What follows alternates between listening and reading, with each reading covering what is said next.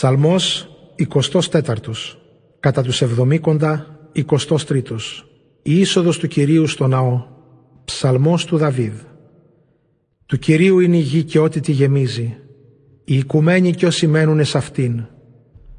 Αυτός στα νερά πάνω τη θεμέλιωσε και στα ποτάμια πάνω τη στερέωσε. Ποιος μπορεί να ανεβεί στο όρος του Κυρίου και ποιος στον Άγιο του τον τόπο να σταθεί; Καθένας που τα χέρια του δεν έπραξαν κακό και καθαρίνει η καρδιά του.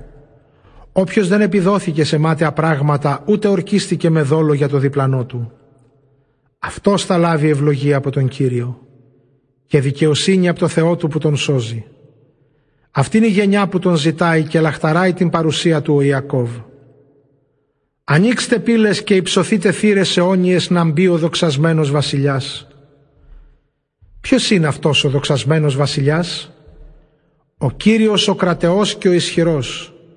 Ο Κύριος ο δυνατός στον πόλεμο. Ανοίξτε πύλες και υψωθείτε θύρες αιώνιες να μπει ο δοξασμένος βασιλιάς.